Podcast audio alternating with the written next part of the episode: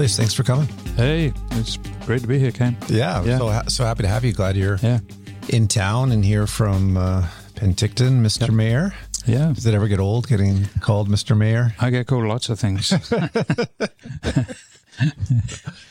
So you're in town for UBCM. It's a chance Yep. to talk to all the ministers, kind of like speed dating in a way, right? Speed dating with the ministers, uh, you know, just keeping the conversation going, keeping the pressure on the uh, programs and the, you know the, uh, issues that we're working on, um, and you know, it's a, it's a sort of peer review as well on other communities, regional districts, seeing what they're doing about you know different things, housing, you know, crime, safety, etc., uh, homeless, and uh, and just learning from them, and hopefully you know being a fruitful part of the discussion and roundtables, uh, you know, as to what to do next and how to move forward. Anything? Do you remember anything interesting anyone else is doing? Is there any innovation around some of these, uh, you know, problems that we all hear about so often?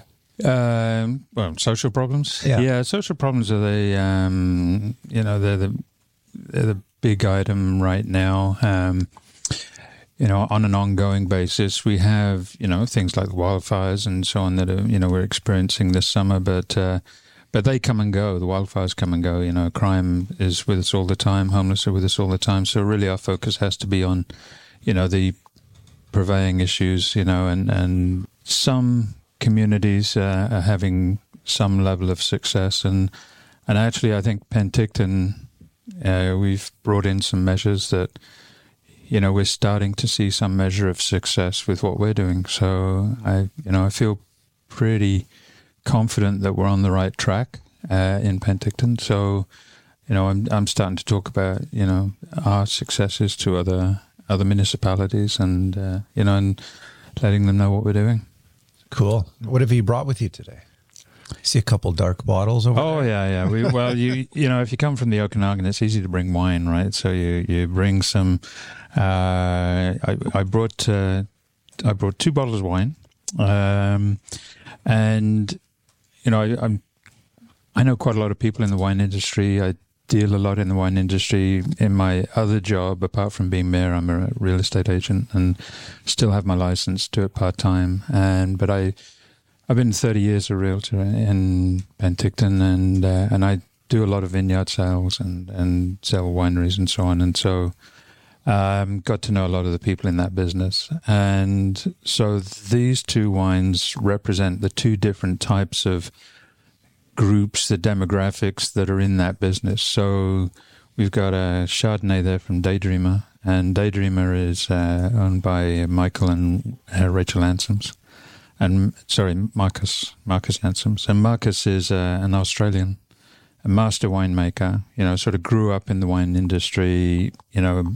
and brought his knowledge to the Okanagan. Um, and you know, it sort of well versed in in the wine business. And uh, the other wine is uh, a, a Bordeaux blend from Pentage, and uh, Pentage is owned by um, Paul and Julie Gardner, and uh, they um, Vancouver couple, and uh, he used to be a ship's engineer on those tugboats that are right out there, Really? and um, and he changed his, you know, went for a life change, and uh, you know, taught himself basically the wine industry, you know, the wine making process, and uh, over decades, and ended up buying a piece of land in Penticton and built a vineyard and then built a winery and uh,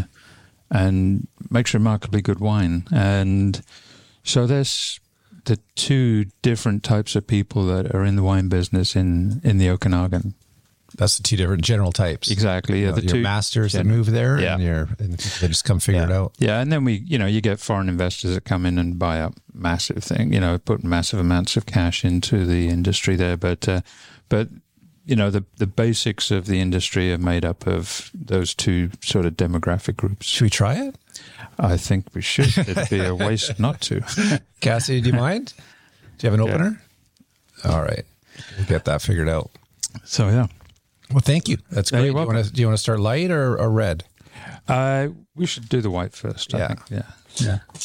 Awesome. Okay. Uh, yeah, that's a that's a good trick. I'll uh, I'll have to remember that one.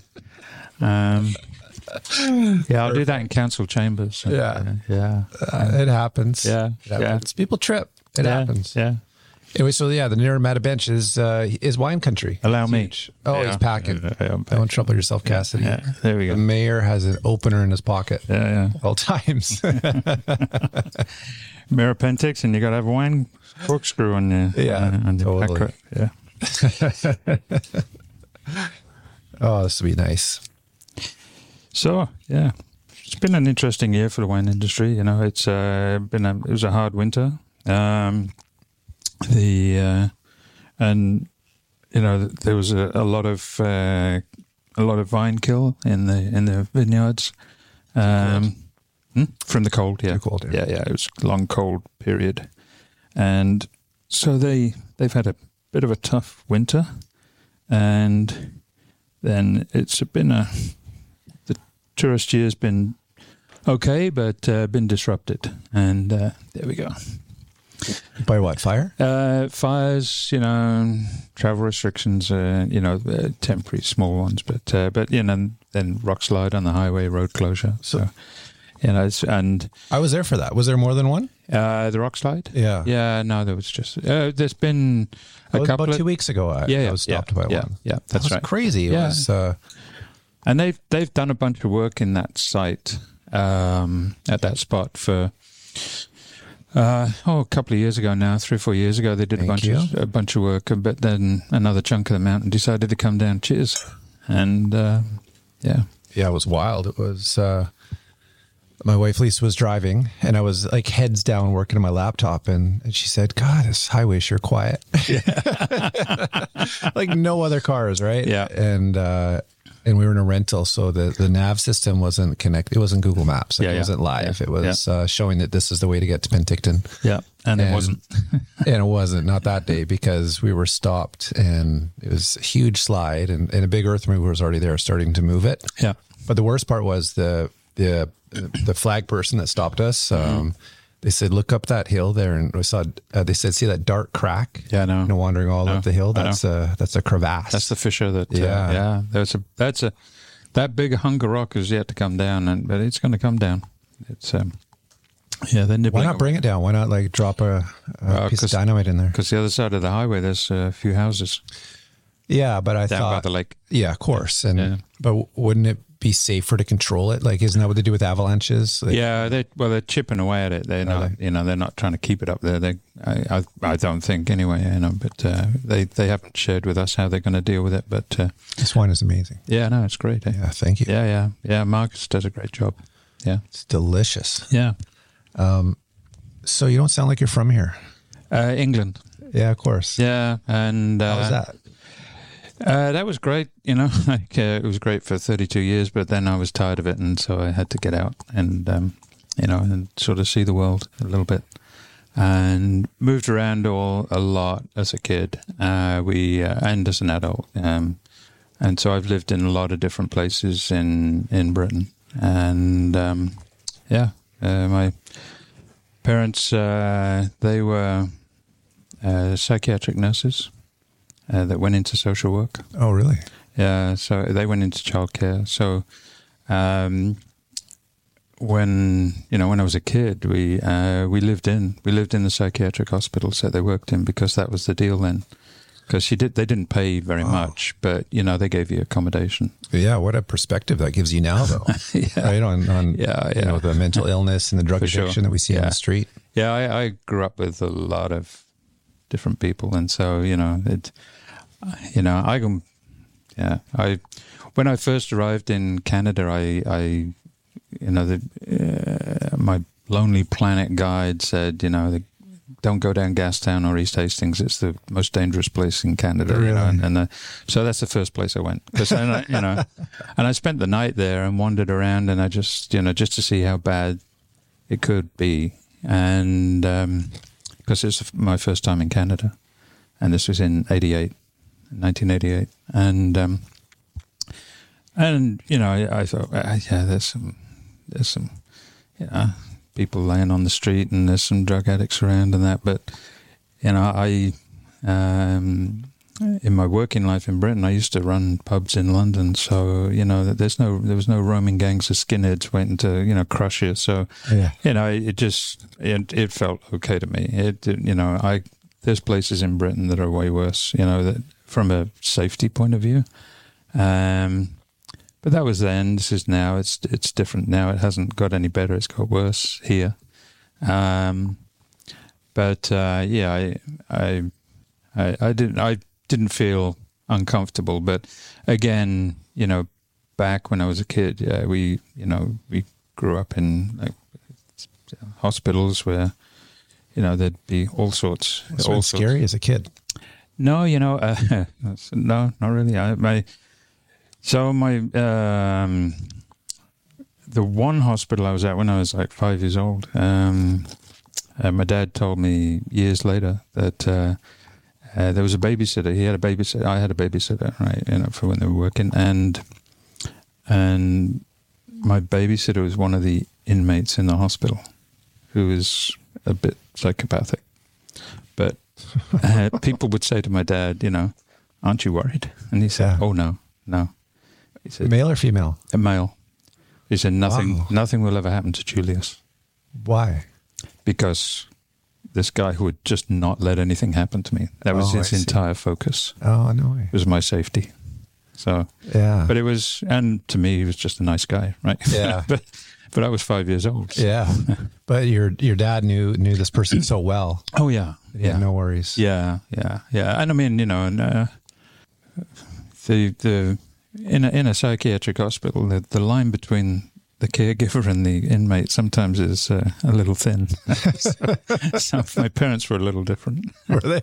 Oh yeah, Is that why you moved around so much? yeah. Uh, they we they worked in different hospitals, and uh, so I think it was three hospitals we lived in when I was a kid, and then they moved into childcare, and then we uh, lived in the children's homes that they ran, and uh, so that was yeah, that was my life until I was seventeen. So how different were they? Were they like hippy dippies or a little crazy? Uh, they, not hippy dippy, but uh, a little bohemian, I would say. Yeah, that's a fair word. Yeah, yeah, yeah. I mean, it's yeah, yeah, yeah. It's it's a big, long story, a family story. It's you know, it's. Uh, were they gypsies? uh, no, no, no. They were uh, well, kind of. My mum was kind of like a gypsy, but uh, you know, uh, my, you know, and as I, you know, my mum was. Um, she, my birth mother took off when I was six, and I didn't see her again. Well, Until you were adult? yep, forty. Wow. What was that like? Tough. Yeah. No doubt. hmm Anyway, um, you know that uh, that kind of leaves a mark, and um, you know. But my dad, he uh, he remarried, and you know, and was, and his second wife was a nurse as well, and so you know they carried on in that work, and uh, you know he had a, um, we just had a different life, Yeah. and you know, grew up in Bedlam, you know, with in the children's homes. So when I started work, um, did a few things, a few different things, and then got into the pub business. And running pubs was kind of a natural fit for me because it was Bedlam, you know, in British pubs. And, Yeah. And but I was in charge of the Bedlam, so you know, it was, it probably felt good. Yeah, and um, you know, it felt perfectly natural for me. Yeah. So that's what I did, and uh, but you know, uh, after thirty-two years there, I um, decided it was time to yeah, broaden my horizons. Yeah. Yeah. I adopted both my kids. Did you? Yeah. All right. on. Yeah. And I uh and I look forward to, you know, them meeting one of their birth parents or Yeah, whatever yeah. happens. Yeah. It's um, Yeah.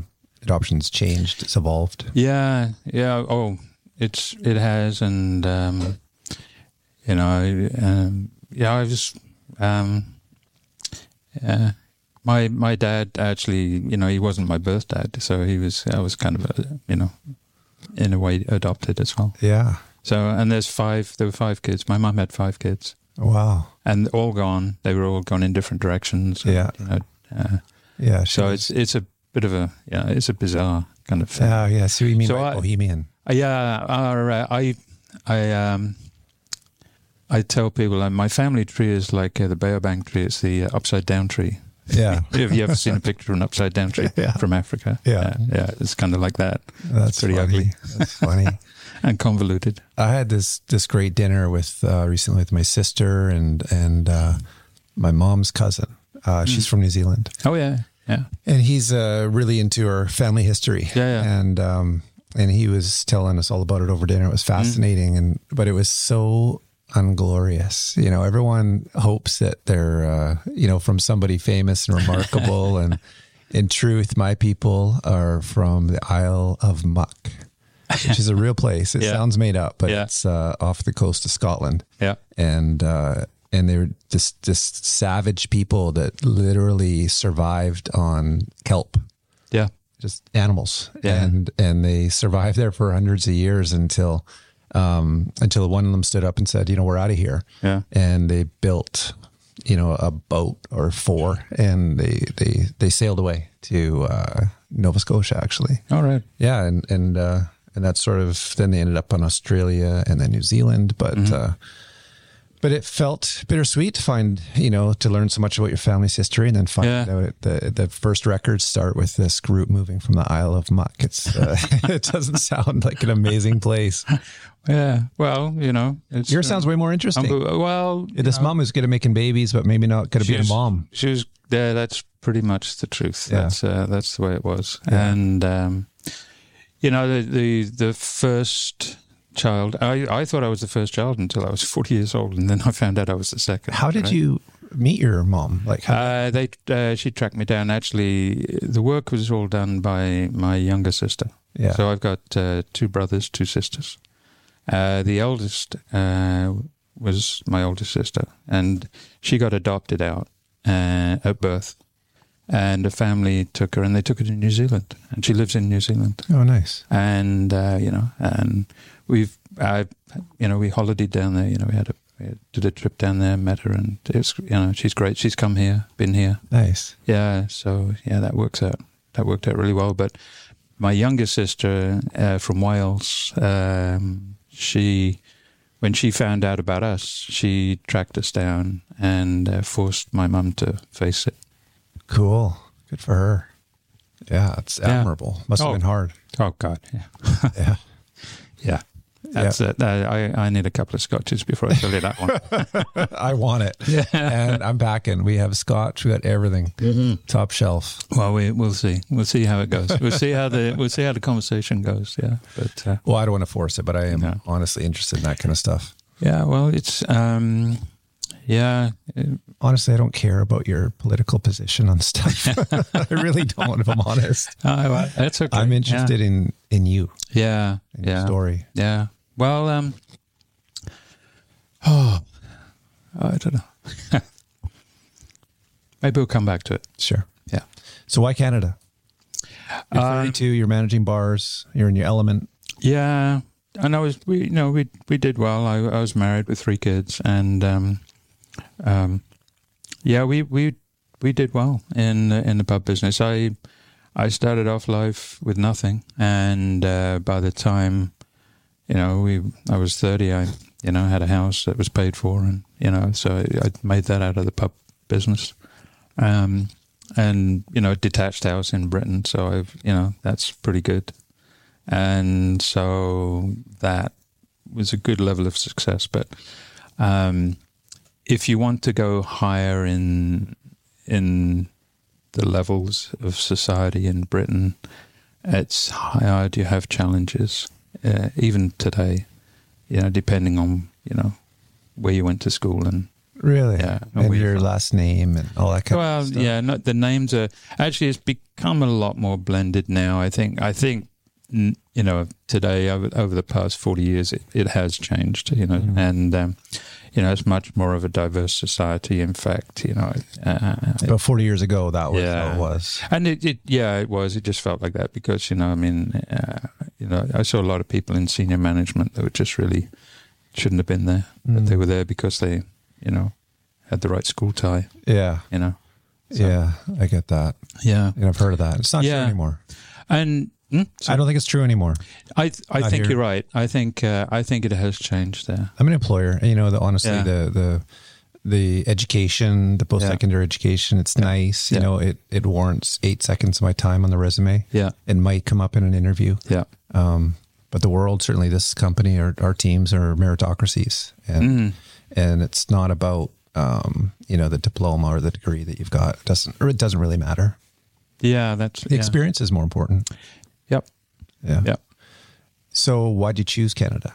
Um, Canadian immigration said yes, and Australian immigration said no. so that's So how it started. So, so then I uh, Canadian immigration said, you know, where do you want to go? And I said, I don't know. I've never been to Canada. You know, and they said, well, you got to decide which province you want to go to, and then apply to that province, and then we we process your application. And I said, okay. I said, well, I've been to the states, and I like California, so West Coast, and uh, you know, so BC, British Columbia, and uh, they said, okay. So we went off for an interview at BC Government House in London, and um, uh, you know, and they said, yeah. They looked at me and they they said, you know, our entrepreneur scheme, you know, you come in with enough money to buy a business, and they'll let you in, and uh, you have to run it for a couple of years and employ Canadians, and then they let you stay. Um, and I said, okay, how do we get in on that? And he said, well, you got to find a business, put money on it, and then you know, and put a deposit on it, and and then we'll process your application. And so I said, okay, well, I'm not doing anything right now. I just sold a pub, so you know, if I get on a plane and go to British Columbia and find a business I want to buy and come back and see, you're going to talk to me in three weeks. And he said, sure. So and that's what I did. Cool. So I got on a plane. Uh, I had a Lonely Planet guidebook, you know, read up the chapter on the British Columbia. Uh, it told me about um, Gastown and East Hastings. It also told me about uh, the Okanagan, the chapter on the Okanagan. The opening line was, The Okanagan is the place to go. Got it. Yeah. The Okanagan is the place to go. Got it. Right. Okay. You know, Nice. and uh, so get on the plane and uh, sat down next to a guy from Penticton, and uh, he told me all about Penticton and you know and the Okanagan, and and uh, he said, oh, you know, there's a little village up here, Naramata. It's got a great restaurant. It's uh, they make a great pub. He said you should go check it out. So I said okay. So I got here and went down Gastown, East Hastings. went over to uh, uh, UBC, the Mu- Museum of Anthropology, because that's a big thing of mine. I like, you know, I'm, I like anthropology and societies and sociology. And uh, so then I rented a car, drove over to Penticton, walked in a real estate office and said, you know, I'm looking to buy a pub or a restaurant or a hotel. And uh, and the realtor, he looked at me and he went, oh, God, you know. and and Like, oh, oh God, why did he Oh, believe oh, you? Or, yeah, I know. You, Yeah. I thought it was going to be a waste of time. Yeah. right? You know, I mean, I, I was friends. I got friends with him afterwards, and he told me, you know, he thought I was. He thought it was just going to be a waste of time, right? Yeah. But, but he said, "What do you want?" And I said, uh, "Well, I want the pub to uh, have a games area and a food area, but not necessarily a restaurant. Um, preferably on a piece of land. Be nice to have living accommodation attached to it, just like an English pub, right? And because I, got a family, you know, to got a house as well." And uh, I said, I don't care what the business is doing because I know what I can do, but uh, as long as the building's in good condition. And he said, Wow, he said, you just described the Naramata pub. I said, Oh, Naramata, I've heard of Naramata. He said, You've heard of Naramata? I said, Yeah. He said, How long you been there? I said, 48 hours. And he said, That was what the guy on the plane mentioned. Yeah, and yeah, yeah. And uh, he said, Wow. He said, Well, it's for sale. And I said, Okay, let's take a look. So we went off and had a look at it. And I walked in and I went, Yeah, this is yeah, this is cool. This is right. Yeah, I like this. And go to the back of the pub. You know, we're looking through the pub. It's all the pub was only three years old, and it was built by a guy. He was a nice guy, you know, and he's still around, Charlie Bomford. And but he built a great pub, but he wasn't that good at running it, and so it wasn't doing that well. And um, and then walk through the pub. You know, nice new kitchen. Everything's great. You know, everything's in its place. Everything's clean, shiny. Walk out the back. It's a log cabin. It's got a log cabin attached to the back of it. I thought, holy smokes! You know, like here I am. There's a pub in great shape with a log cabin attached on an acre of land in Canada. You know, it's like it's you know, crazy. I thought, Especially because I know the image of Canada, Yeah, wild, Oh, yeah, yeah. in the country, Yeah, and you're yeah, actually in a log cabin. You've got a log cabin. There's a Pan-Abode cabin, right? Okay, like it was actually, yeah. And so, um, we, uh, you know, I I liked it. The realtor got excited, and he said, "Do you want to make an offer?" And I said, "No, no, no." I said, no. "I'm here for two weeks." I said, "I'm going to drive around the province, and I'm going to try and find somewhere to beat this. And if I can't find anything to beat this, then I'm going to come back, and then you can get excited." And that's what happened. You drove all over and nothing compared. Yeah, yeah. And this was pre uh, pre internet days, you know. I mean, and so you know, I, I I did a lot of homework. I did a lot of miles, a lot of traveling. Um, I was on my own. My wife and kids were at home back in Britain. She just took my word for everything, and uh, you know, I went back with a few photos, and you know, and um, So you bought the pub. bought the pub. And it wasn't for sale, but the It was for sale. It was yeah, actually yeah, for sale. Bought the pub. That was in April 1988. By November, we we emigrated out on November the sixth, and uh, got to the pub, and it's a it's a one bedroom log cabin on the back of the pub. Right? Whoa. So I so I so you I, have three kids. I showed my wife through it, and uh, she's Irish, you know, and she passed away this year. But uh, we um, we walked through the pub, and I showed her, the, you know, said this is the bar, you know, this is the kitchen. She said, "Oh yeah, it's a nice bar, yeah, nice kitchen," you know. Walked her out the back, said, "Here's the log cabin." She walked in the log cabin, looked around, she said. You must be fucking joking. Just like that.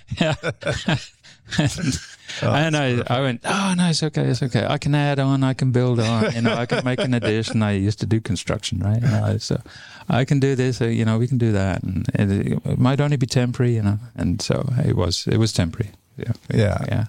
But um, yeah, yeah. That's so cool. That's such a good origin story. yeah, that's, I mean, a welcome to Canada. yeah, Boots on the ground. Yeah. and You're you're already a fixture in Naramata. yeah, yeah, yeah. It was, it was quite a, it was quite a, quite a time there. We had a great time there. How long were you doing that? Uh, we were there for four years, and then uh, and then my wife and I we separated and got divorced. You know, because you know you you what you a lot of people that emigrate to make a fresh start. You know, they don't realize they bring the baggage with them. You know, their yeah, Really? the mental baggage, Yeah. and so you know it's it's you know same issues, and you know we we separated, and So you're saying that like people that make a huge change in their life, like immigration, they think that's going to fix everything, yeah, but it doesn't. that's correct. Yeah. and um, for a lot of people, I'm not saying A lot of people. but No, a lot of people. A lot of bad couples have a kid and think it's going to fix it. Yeah, and it doesn't. Yeah, yeah. So um, you know, we we we were friends. You know, we stayed friends, and uh, you know, we had three kids between us, right? So we kept it together. Nice. But she lived in, she stayed in Penticton as well. Oh, nice. Yeah, yeah. Nice. And then uh, real estate. Real estate. Yeah. After I sold the pub, I got into real estate, Yeah. and um, yeah, thirty years. So I um, Why real estate? I, you know, I, I like business. I like, you know, I like talking about business. I like running businesses. I like, you know, I like managing businesses. And, you know, it was, it was just something that really I, I felt really comfortable doing. And, uh, and I've never been afraid of the uncertainties of income.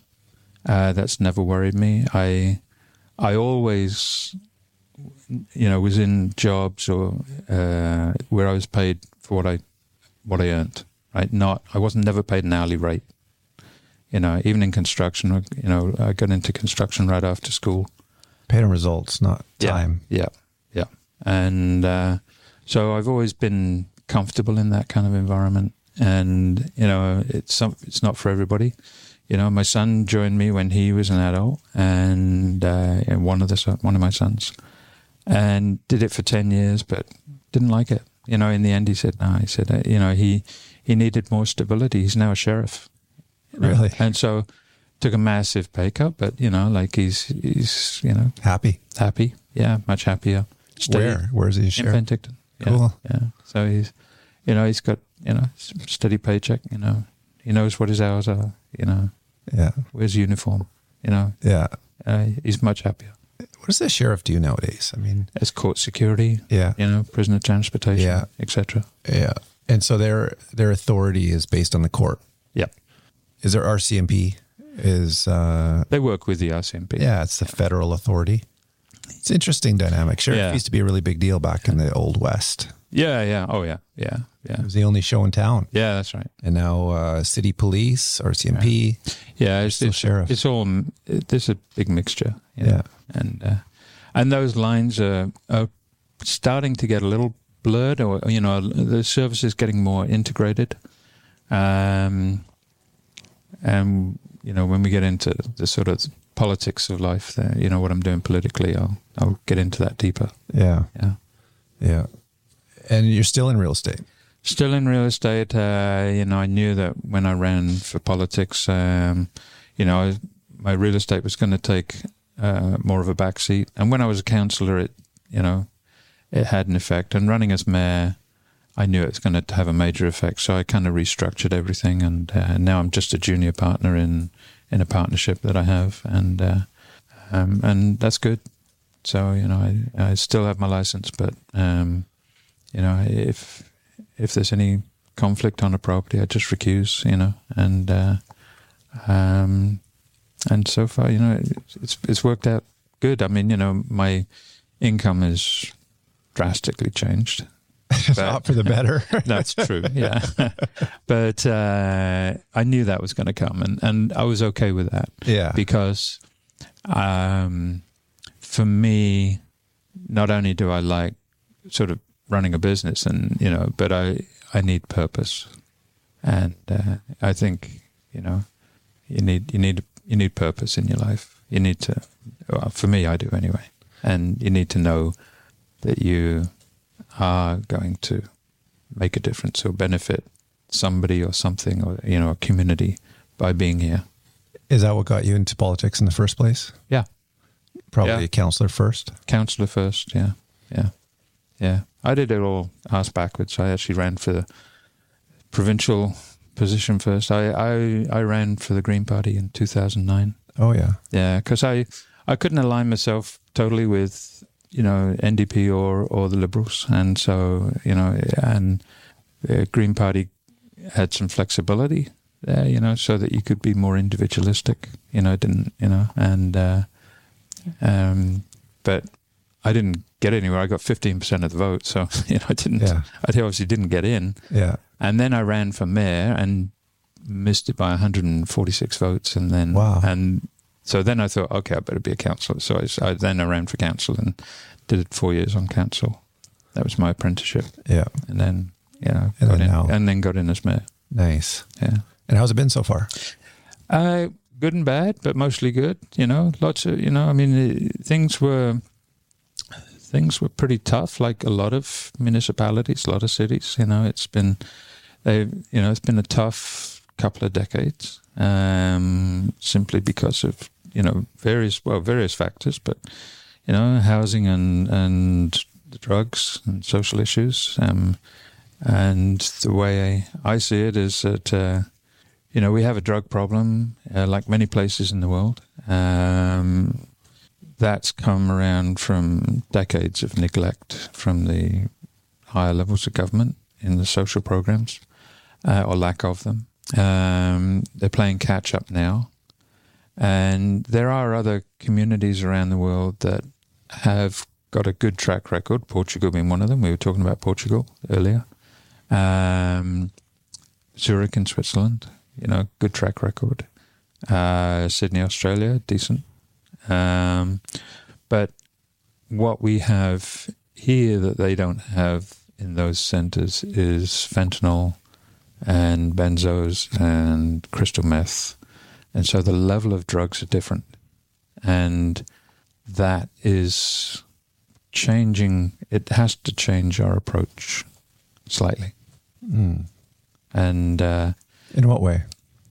Um, speaking personally, uh, you know, not not as a counsel, but you know, I think you know, there's a there's a lot that would agree with me. But um, so you have the recovery models for you know those other successful communities that have dealt with this.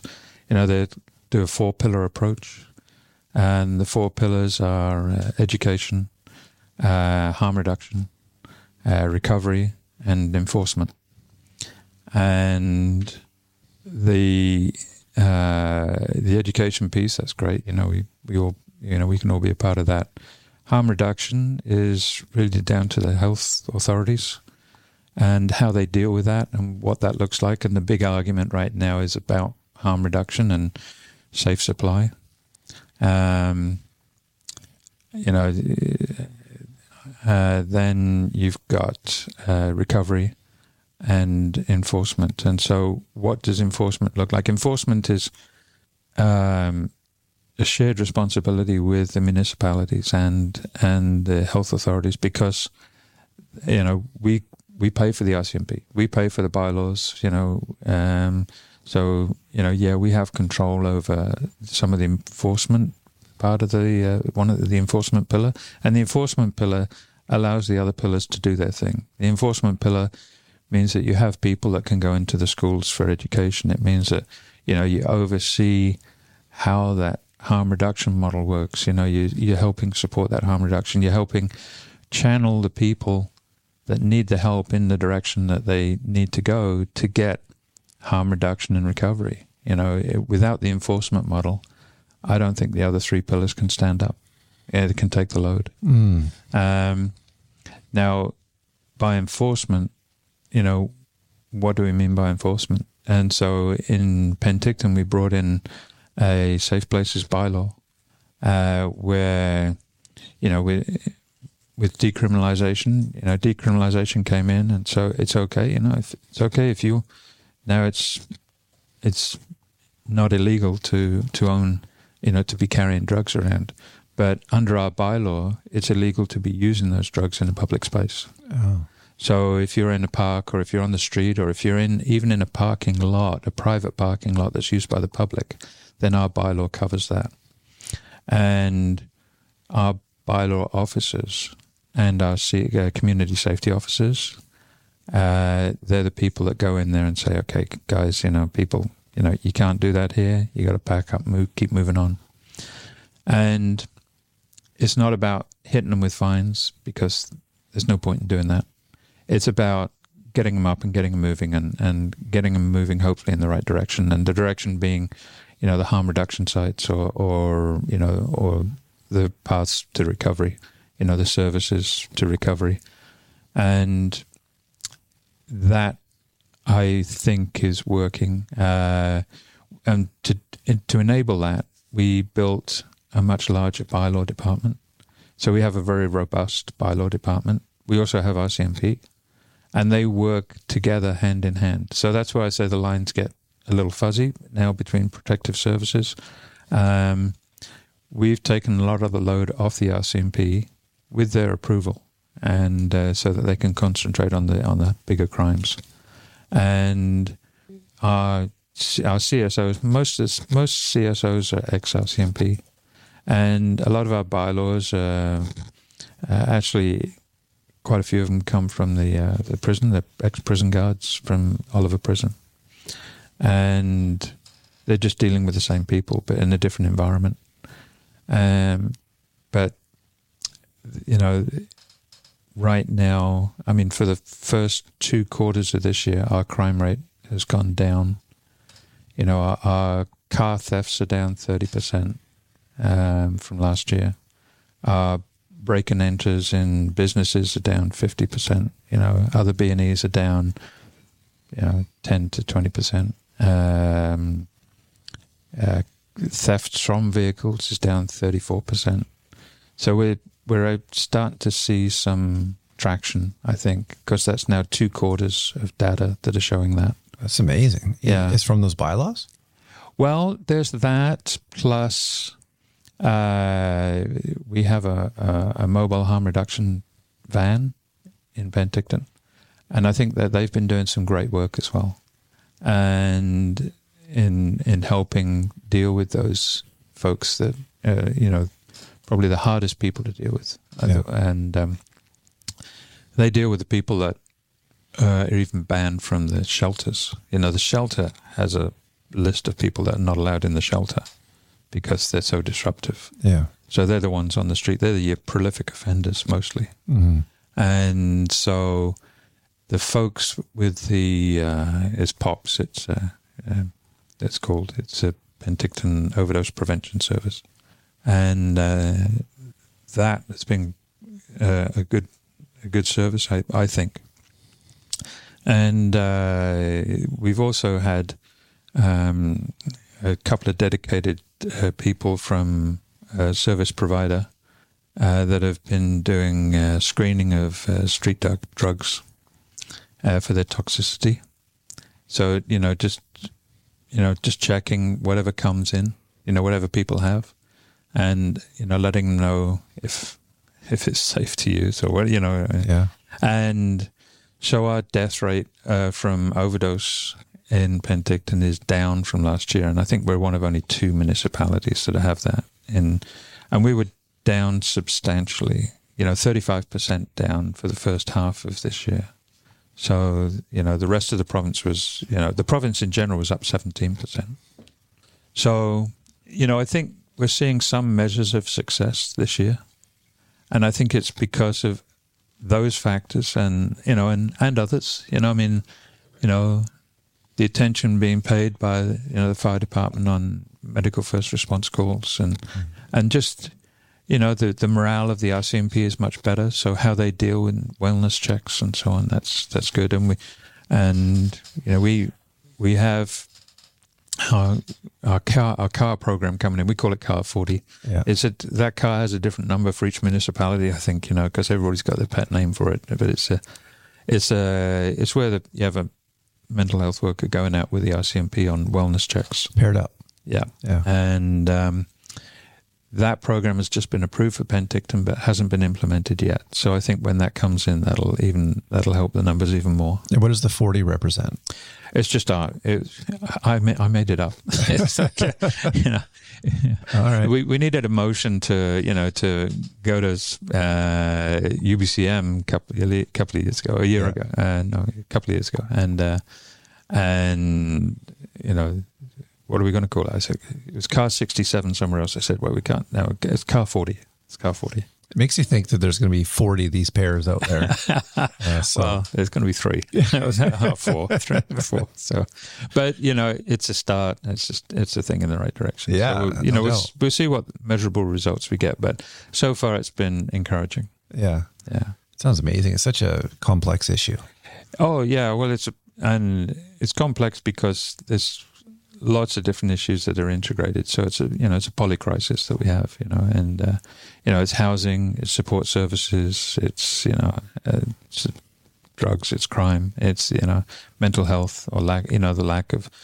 You know, it's a combination of the lack of services and the lack of attention that's been paid to the problem for the past forty years, and uh, and you know, and and from the housing perspective as well, you know, there's a, you know, the housing, we have not kept up with the demand for housing, uh, uh, in any way, shape, or form, whether market housing or non-market housing, and um, you know, I, I in Penticton.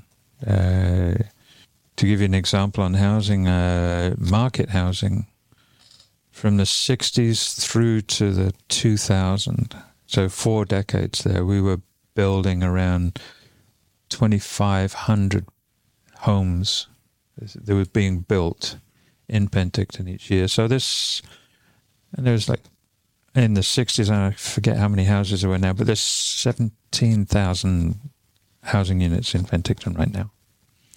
And so in the 60s, it was a lot less. And we were building, there was about 2,500 per decade being built. And since 2000, 2020. So those two decades, it's been like 1800, 1700. You know, so it's it's actually gone down, and as a percentage, it's way down. Mm-hmm. And yet the population continues to rise. Mm-hmm. And you know, we've had we had uh, you know some probably ten percent. Uh, I think it's ten percent increase in population in the past three years or something. You know, so it's yeah, we've had a healthy increase in population, lack of housing being built, and certainly and lack of supportive uh, social housing. Social housing in an ideal community should be 12 15% of your housing stock and in Penticton it's 8.8 so you know we do have decent amount of housing more than many other communities per capita but we're still under the target Yeah, it's crazy. Uh, what else do you have going on? You have a bike path from. Yeah. It's one of my favorite things about Penticton is is it's you know just squished in between the two lakes like Mm-hmm. that, and you can ride a bike uh, like an e-bike from one lake to the next in Yep. 15 minutes. yeah it's great um, highly controversial because of the cost, eight million bucks. Uh, no, it's not really the cost. You know, it's, the the argument about the bike lanes is a cultural argument. It's an argument between the people that don't want change Mm. and the people that want change, and the people that don't want change don't want the bike lane, and they don't want lots of other stuff that in, in you know shows change as well. Yeah, and it's it's you know they when they lost the argument on the bike lane they then they started arguing about the barriers you know the curb between the bike lane and the road you know they wanted you know they just don't like change yeah, you know they want to be able to drive down the street in their boat you know and you know take wide corners and you know and get from one end of town to the other in three minutes and Yeah. you know and and you know not stop at any stop signs like the old days. yeah exactly you know they don't want change We had that in Vancouver in a big way. Yeah, big and-. So I, I keep reminding people you know challenges on on any of these issues. You know whether it be housing or bike lanes. Uh, you know any any kind of social change like that. That you know a lot of the people that are standing in front of me at council meetings uh, have been in town for a long time, and so I say you know in 1970, 1971 the population of Penticton was 18,000. Now it's double that. And it's not because it's Penticton, because the province was, has doubled in that same time. And it's not because it's BC, because the world population has doubled in that same time. So we're just going along with the world trend, the global trend on population. And, you know, we have to learn to live in in a in the footprint that we have because we're sandwiched between two lakes and we've got high hilltop development, high hillside development on one side. We've got agricultural land reserve lands that we can't build on, you know, on the north and south side. On um, and then on the other side of the channel is Penticton Indian Band, and that's not our land, and we can't tell them what to do. So, you know, if they want to build housing, then that's okay. But we, you know, if they don't, then that's okay. And so, you know, we have to look after ourselves in, in that regard and, and you know, and, and we have to grow. And, and if growing means that we densify in the footprint, then let's build some quality housing that is going to be more um, environmentally friendly and less of a energy footprint to it and, you know, yes, people will be living in tighter spaces, but I think, you know, the young people today are more accepting of that as long as they have good recreational facilities. And if we have, you know, if we have a denser population, uh, then, you know, we need to have great parks. We need to have pocket parks here and there. We need to have recreational facilities. We got two lakes. I mean, but you know, but let's link those up with you know recreational corridors and and then just and then just make it a great place to live, which is in today's age uh, economic development because when you've got a population, you know, a good chunk of the population that can work from home so they can live anywhere they want, then building a livable city like that is economic development in itself. Because the you know a lot of the people that will want to live in Penticton are going to be working for a company somewhere else, and they're going to be working remotely. Yeah. You know, the days of economic development, meaning you're going to bring in a manufacturing industry, Yeah. have gone. It's Yeah. gone. You know, we we're not in that game anymore.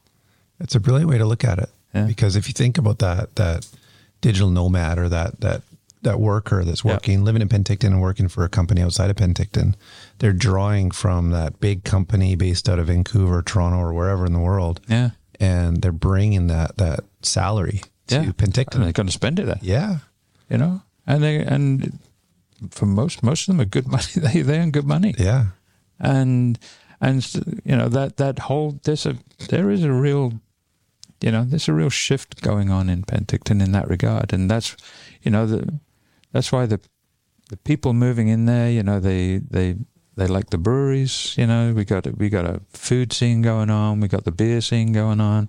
You know, we got the wineries, and and so it's it's it's about lifestyle. You know, and we've got some great biking trails, and you know, we got uh, you know three blind mice trail system for mountain bikers and Campbell Mountain, and you know, and we got the KVR trail, and you know, but you know, and then you got the people who just want to bike around the town. You know, yeah, that's let's let's make it let's make it a great place to live. yeah. Yeah, Well, I think it's cool. And I think the bike lanes are cool. Yeah. And once, you know, you know what's a big sort of bonus for all the bike lanes? I see it in Vancouver. I'm a cyclist. Uh, And it's the electric mobility stuff too. Yeah, yeah. The e-bikes, the Yeah. electric scooters, they're all Yeah. using this. And, Yeah, yeah. and I think Yeah. the the use of them is very high. yeah, I don't have data on it, but it, I ride them and it seems busy. yeah. It's uh, we've just put uh, we're just collecting data now on on the usage, but uh, it's I, early numbers are pretty good. Yeah, yeah, they're pretty good. I Must be a lot more in the summer. I mean, who wants to ride from lake to lake in the winter? Well, yeah, there's that, but uh, Yeah. you know, but I think we, you know, we have our electric vehicles. I I bought an electric truck. I got an electric. oh, the Ford Lightning? A, no Rivian. Oh, Rivian. Yeah. Cool. Yeah, so I was one of the first in Penticton Oh, to nice. get a Rivian. There's a, well, I say one of the first. There's only about there's about three or four of them in Penticton. Yeah. How do you like it? Fantastic. Yeah. Yeah, yeah. I'm a big fan. it's a remarkable vehicle. Yeah. Yeah. Yeah, it's super cool. Yeah. I um I also reserved one and I just very recently passed on it just because I've got a Tesla P100D Oh, yeah. Model X that I just Yeah. love and yeah. uh, yeah. And the incremental sort of benefit of it wasn't wasn't big enough. Uh, yeah, that's and you know in Vancouver, yeah, and I'd probably shoot for a Tesla myself, right? But uh, I've, you know, I got twelve acres, in a rural setting. I got horses, you know. I got I, I need a truck. Did you get the R1T or S? Yep, R1T. Nice. Yeah, yeah. A real truck. Throw stuff in the back. Real truck throw. lumber. I you know horse feed in the back and stuff, and Yeah. yeah, and uh, you know, and it's. I think it kind of helps the the uh, EV you know revolution because if you've got a truck that a lot of the people are, are driving internal combustion trucks around, you know, if you've got a truck that they like, then that's pretty good. I think Totally. it just helps Yeah. helps push the whole Oh, it's huge. Yeah. I'm a big fan. I've been all electric even before Tesla was around. I used to Oh. drive uh, an electric Kia. Oh right, okay. Yeah, it's a good little car. Yeah. I uh, yeah. surprisingly roomy. Actually, Yeah. even though it's a tiny little car, and Yeah. built like a giraffe, I Yeah. fit in it, and it was Yeah. actually quite comfortable. Yeah, good. Yeah. Good. Yeah, we I ordered the Rivian 3 years ago and I got it in May. Yeah. Yeah. What about the Cybertruck? Are you interested in that one? No. Not your style. No, that's right. It's a little too extreme for me. I love it. Uh, yeah, I I lay awake thinking about it. I know. I can't wait. You should trade. You should trade in your Tesla and get one. I will if it ever comes. It's Yeah, that's planned. right. It's been four I- years for me already. You know, there was one spotted on uh, out on the on the roads uh, the other day.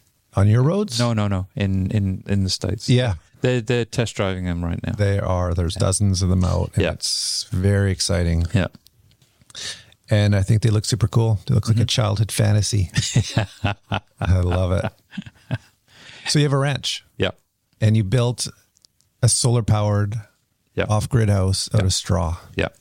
How did you do that, and why? Tell me about it. Uh, well, I picked up this piece of land, and I, you know, um, I've always kind of liked the country. I lived, I lived as a kid. We lived in the wilds and in Britain, and and we also lived in the cities. I've grown up in both environments, um, so I'm pretty comfortable in the wild. And this piece of land came up, and it was just tucked up in the pine trees above Naramata, and so it was cheap then, so that was good. And I was just going to build a cabin on it, and uh, uh, I'd I wasn't married at the time, but I had a girlfriend who bought a book on bought me a book on uh, cottages, and I was yeah I was going to build myself a log cabin on there, you know, and uh, and this and this book, you know, talked about straw bale, and I thought "Hmm, that's interesting, you know, because I, you know, I'm a bit of an environmentalist as well.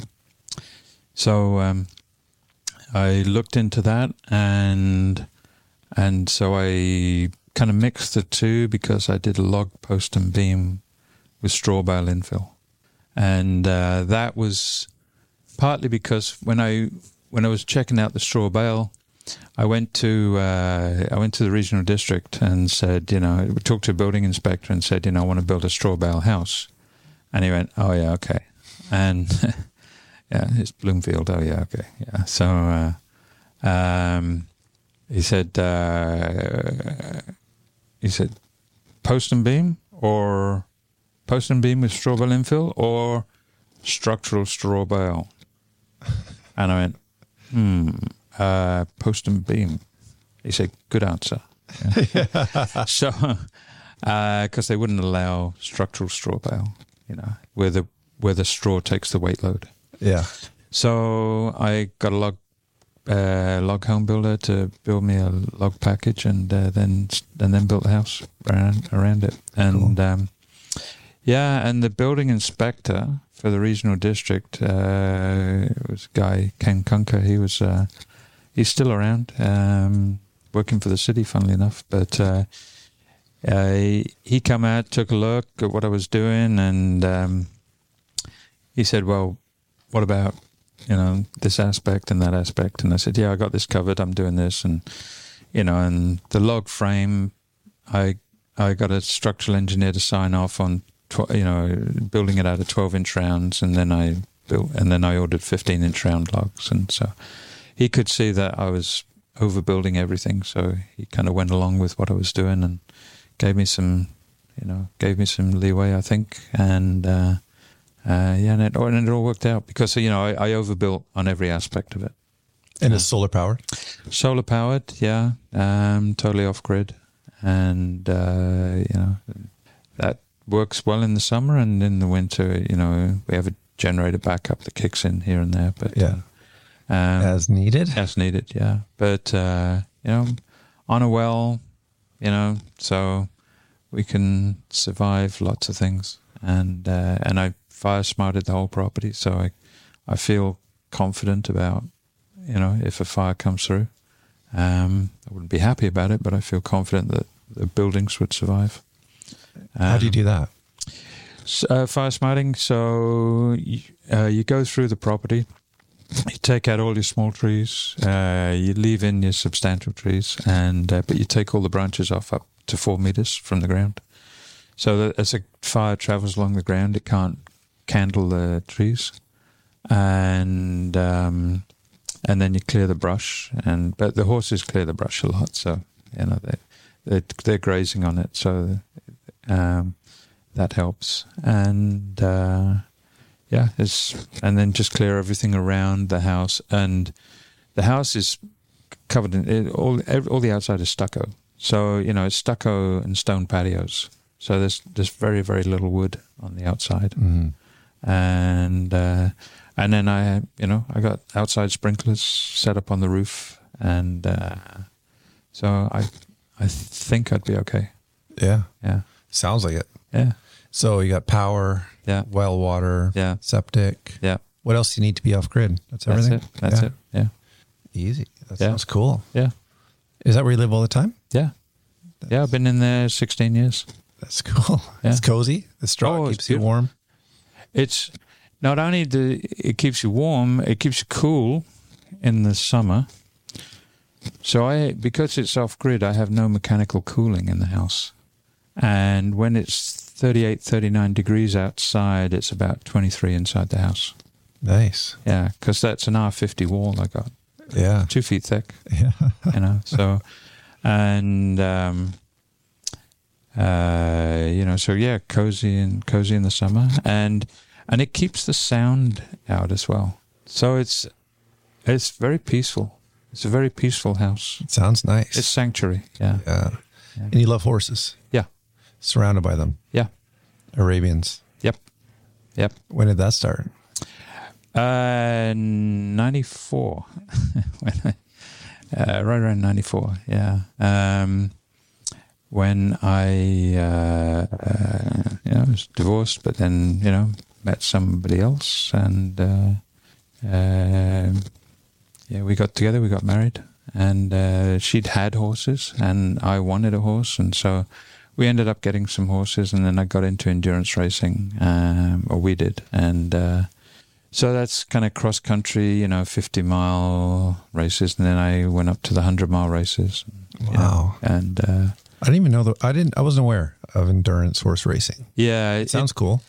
it is cool. It's very, very cool. Um, it's a sport that has suffered since COVID. Uh, like a lot of endurance sports, dare I say. You know, like uh, a lot of endurance sports, uh, you know, especially the hard endurance sports, are not getting the the registrations that they were getting before COVID. Oh, because I think people's lifestyles have reset. You know, they're not willing to, you know, hurt themselves so Yeah. much with the training yeah, and the racing, yeah, and and I think endurance is the same. You know, like a horse racing, and because it's, you know, the it's a baby boomer sport, dare I say? You know, a lot of the millennials just and they're not getting into it at the same rate that the baby boomers did, and you know, but there it was as a sport, it had about five thousand competitors around North America. You know, pre-COVID, and I don't know what the numbers are now, but they're you know the registrations at the races are substantially down. So what's a race like? What's a hundred mile race like? So it's done in loops. So you start off, you know, probably around about uh, five in the morning, and uh, your loops are about fifteen miles per loop or so, and you know, out in the bush, around logging roads, trails, and so on. And then you, uh, then you have a vet check. You have a vet check before you start. You have a vet check at each loop. Uh, the vet checks out the horse. If they don't meet certain criteria, you're pulled. And it's no shame in being pulled. It's just that it's not your day. You know, it's like a bad day at golf, right? You know, and uh, and so you're going through you know, six loops or so. You know, and you got and and you have a hold time at each vet check. So you have about four hours of hold time on a hundred mile race and your ride times vary they vary greatly depending on what kind of rider you are and what you know what your horse can do. Um, world competition rate you'll be eight hours riding time. Um doing well in North American circles is probably ten hours, you know, and uh, and at a club level it'd be 12, 14 hours ride time. So you'd be finishing in the dark Wow. but and it's a long day. It's a long, long day. yeah, it sounds like it. Yeah, but it's a if you if you make it through, if you get through and you do well, then it's a very satisfying day as well. It's like doing a triathlon. Yeah, Yeah, yeah, it must be exhausting. yeah, yeah. But it's a good it's a good exhausting. Yeah, good tired. Yeah, yeah, yeah, I get it. yeah. I So then I, you know, I, I when I got divorced from my second wife, uh, in 2000, uh, 2001, um, I registered to do a couple of triathlons. Uh, so I did the Ironman twice. And then I found out my horse was a better athlete than I was. And so that's when I started endurance. Then doing the long distance endurance because up until then I was doing 50 mile races, but my horse, I, I just happened to fall onto this, you know, this magnificent horse, and so that you know he carried me around. Amazing. Yeah. Yeah, you're not a small guy. You're not a jockey. I'm not. No, I'm a heavyweight rider. So uh, you know, m- more kudos to that horse. Uh, you know, heavyweights do compete and do okay, but it's how you condition your horse and it's how you ride. Mm. You know, and uh, you know, it's okay to get off and run beside your horse. That's okay. That's allowed. So yeah, yeah, yeah. Did you ever do that? Oh yeah, Just to give it a break? yeah, yeah, yeah, Really? yeah. Not for hundred miles. and only downhill. That's funny. Actually, that's what you do is you, you run downhill beside your horse because it's hard on them to run downhill with the rider on Really? uh, when they're tired. I guess. Yeah, yeah. I don't really know much about it, but Yeah, yeah, just the way horses run. Hard on their joints and, Yeah. uh, you know, I can kind of picture it, the stopping and, feeling. and if they trip, then yeah, you're in trouble. yeah, it came So, over. Yeah. That's nice. Give the horse a little break. Yeah. And you're still doing that? No, I my mayor's job is kind of put an end to that. Yeah. Yeah. Into everything. Yeah. Except realizing your vision for Penticton. So Yeah. so let's uh let's talk about that. What um you know, if you could wave your magic wand and and and make your vision of Penticton reality, you know, what would it be? Wow. Um, I think uh, we've we've got a plan for the northwest corner of the city. Uh, that we call it we call it the North Gateway because it's by the entrance to the city by Highway 97 there. The Rose Garden? Yeah, exactly in that area, and that transition is starting. It would be really great to see that area all around the SOEC uh, get, you know, redeveloped into something really special. You know, and and and by special, I don't mean exclusive, but I mean something that's you know just just nice and you know just you know quality quality developments that you know both resi- residential and recreational because it is kind of a it's a hotel district Yeah. and uh, The conference center's there. conference centers Yeah. there yeah we got a new hotel next to the conference center so you know um, hopefully we'll get another new one and uh, know so that transition is starting. There's some nice developments going in that area.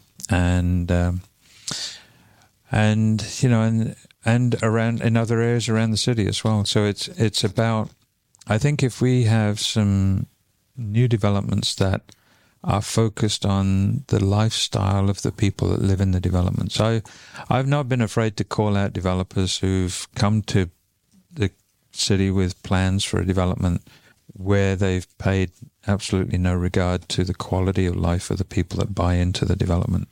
They just want to sell the units. And so I've been very critical of those developers in the past. Um, and I think, I hope that message got, has got through. I know, you know, that most of the developers I talk to now, they, yeah, they they recognize that you know they have to contribute something to the lifestyle of the people that buy into their development. I Yeah. think that's important. Yeah.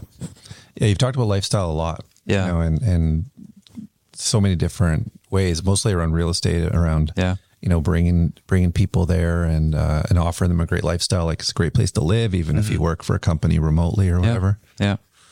Yeah. so it's all about lifestyle. And It is. and It's- it's not just for the tourists, but it also No. for the full-time residents. for sure, for sure. Yeah, That's cool. And so that Northwest corner will be the, the sort of welcome to the city and the yeah. kind of And- center. Yeah, and I think that there's a lot that can be done at the south end of the city as well. You know, around Skaha Lake. I think that that's another area that, you know, there's a little more balance there because there's, um, you know, there's some nice residential neighborhoods around there that Mhm. you know that need to be uh, recognized as such. But um, you know, but I think that some, you know, certainly some areas of improvement in that at that end of the city as well. Well, that's a nice beach. Oh, A lot of sand. mm-hmm. Great for kids. that is probably one of the best beaches in BC, Yeah. if not the. That's amazing.